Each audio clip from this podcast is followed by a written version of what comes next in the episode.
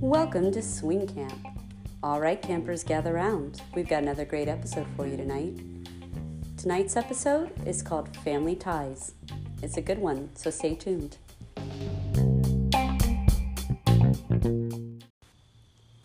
Hi, campers. Are you gathered around the fire pit?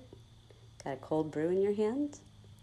Well, let's have a conversation today about family and what that means, especially in the lifestyle.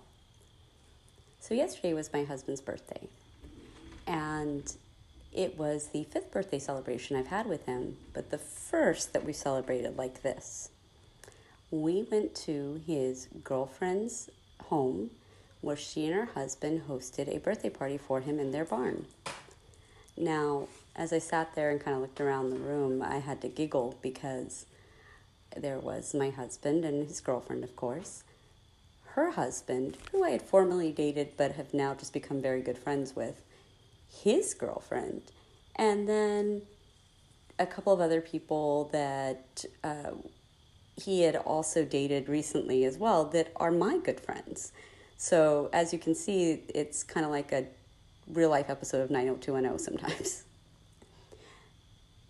The wild thing about all this, though, is that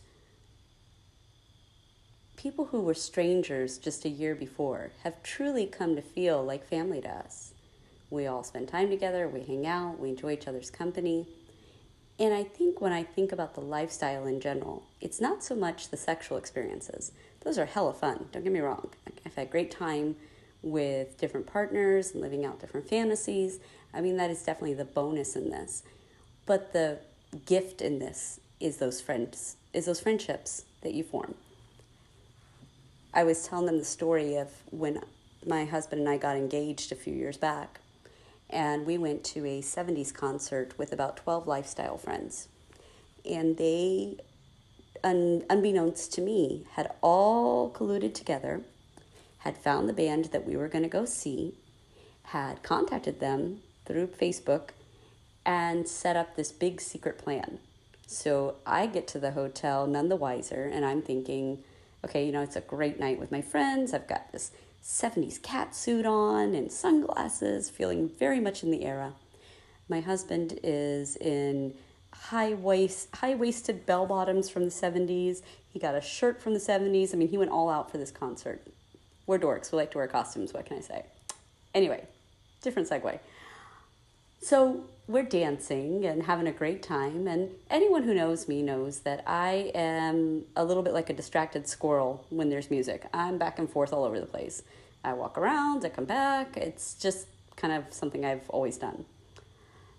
And I found it strange that night that every time I wandered off too far, somebody within my group, or even sometimes the people working in the concert, would somehow find a way to get me back towards that dance floor. So, fast forward, they sing ABBA's Take a Chance on Me. Now, I'm grooving and dancing and having a great time, and then the song is over, and the band leader starts to speak into the mic. And he says, You know, we always love talking about love at these concerts. And you, yeah, the little one, the little one over there dancing her ass off. Get on up here. Bring that man of yours with you. Now, at this point, I know something's going on because what the fuck, right? Long, really fun, awesome story short. He got down on one knee and said, uh, in a very goofy, cheesy way, uh, Hey, Becca, want to take a chance on me? the point of the story, though, is that that night I was surrounded by my family. Were they my biological ones? No. They were my brothers and sisters that I have come to love and adore through these experiences. I was just so struck last night about how easy it is to be with friends and to build this village of people who get us, where we can all just be ourselves it's a beautiful thing.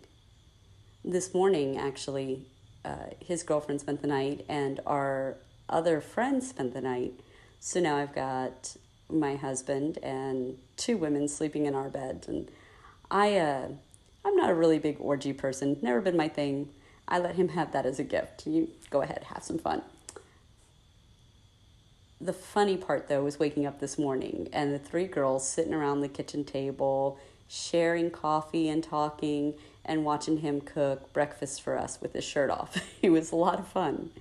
But it was also another reminder that what we get in this, what we have in this, is exactly what we make of it. So many of us end up with jealousy or insecurity or fear when it comes to being in a non monogamous relationship. There are these worries that can crop up into our heads. Uh, I don't want to get too close with the couple. Maybe my spouse might like the other spouse better. I certainly don't want to date someone single. You know, what happens if we fall in love? These are all things that people struggle with.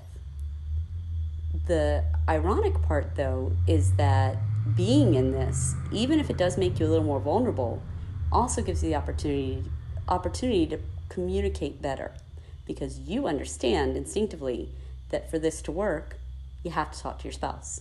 You got to talk to the people that you are engaging with. Realistically, if we're going to do this, the people that will be the healthiest for us, unless we are specifically looking for a one and done situation, are the people that we can count on as our good friends because we know they have our back. Just like that group when I got engaged, all got together to share in this moment with me. It was a really special thing. And on a side note to that, to make sure that I wasn't aware of what was going on, he banged my friend beforehand.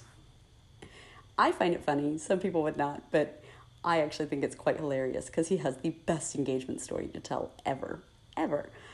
Um, so, just some random thoughts tonight. You know, I love that saying that we cannot choose what family we are born into, but we can choose the family that we surround ourselves with. And it is so true. As you go through these experiences, as you continue in the lifestyle, hopefully you will find that you make some really amazing connections and people that you can count on no matter what at the end of the day, yeah, we can all go to parties, we can have random sex with random people, but we're not in high school anymore. We don't get that daily interaction with good people in our lives that we can truly call our friends. And this is a choice that actually allows us to find friends of the best type, the ones that we don't have to wear a mask with. And I think it's a pretty cool fucking thing. I was excited this weekend to share this with my family and to celebrate my husband in a way that we haven't done before. It was a lot of fun. So, just thoughts from your Auntie B tonight as I sit here in my garage and listen to some jerkwad with a very loud truck go down the road because he doesn't know what a muffler is. Sorry, another grinds my gears thing. Have a great night, campers. I hope your weekend was filled with as much laughter and memories and moments as mine was. Remember, family is not only about biology, it's also about choice. And hopefully, you all have some really fantastic connections in this too.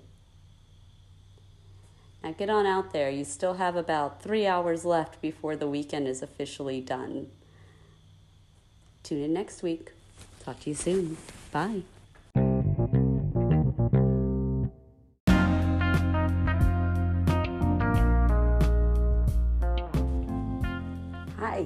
This is your Auntie B campers, and just a quick message.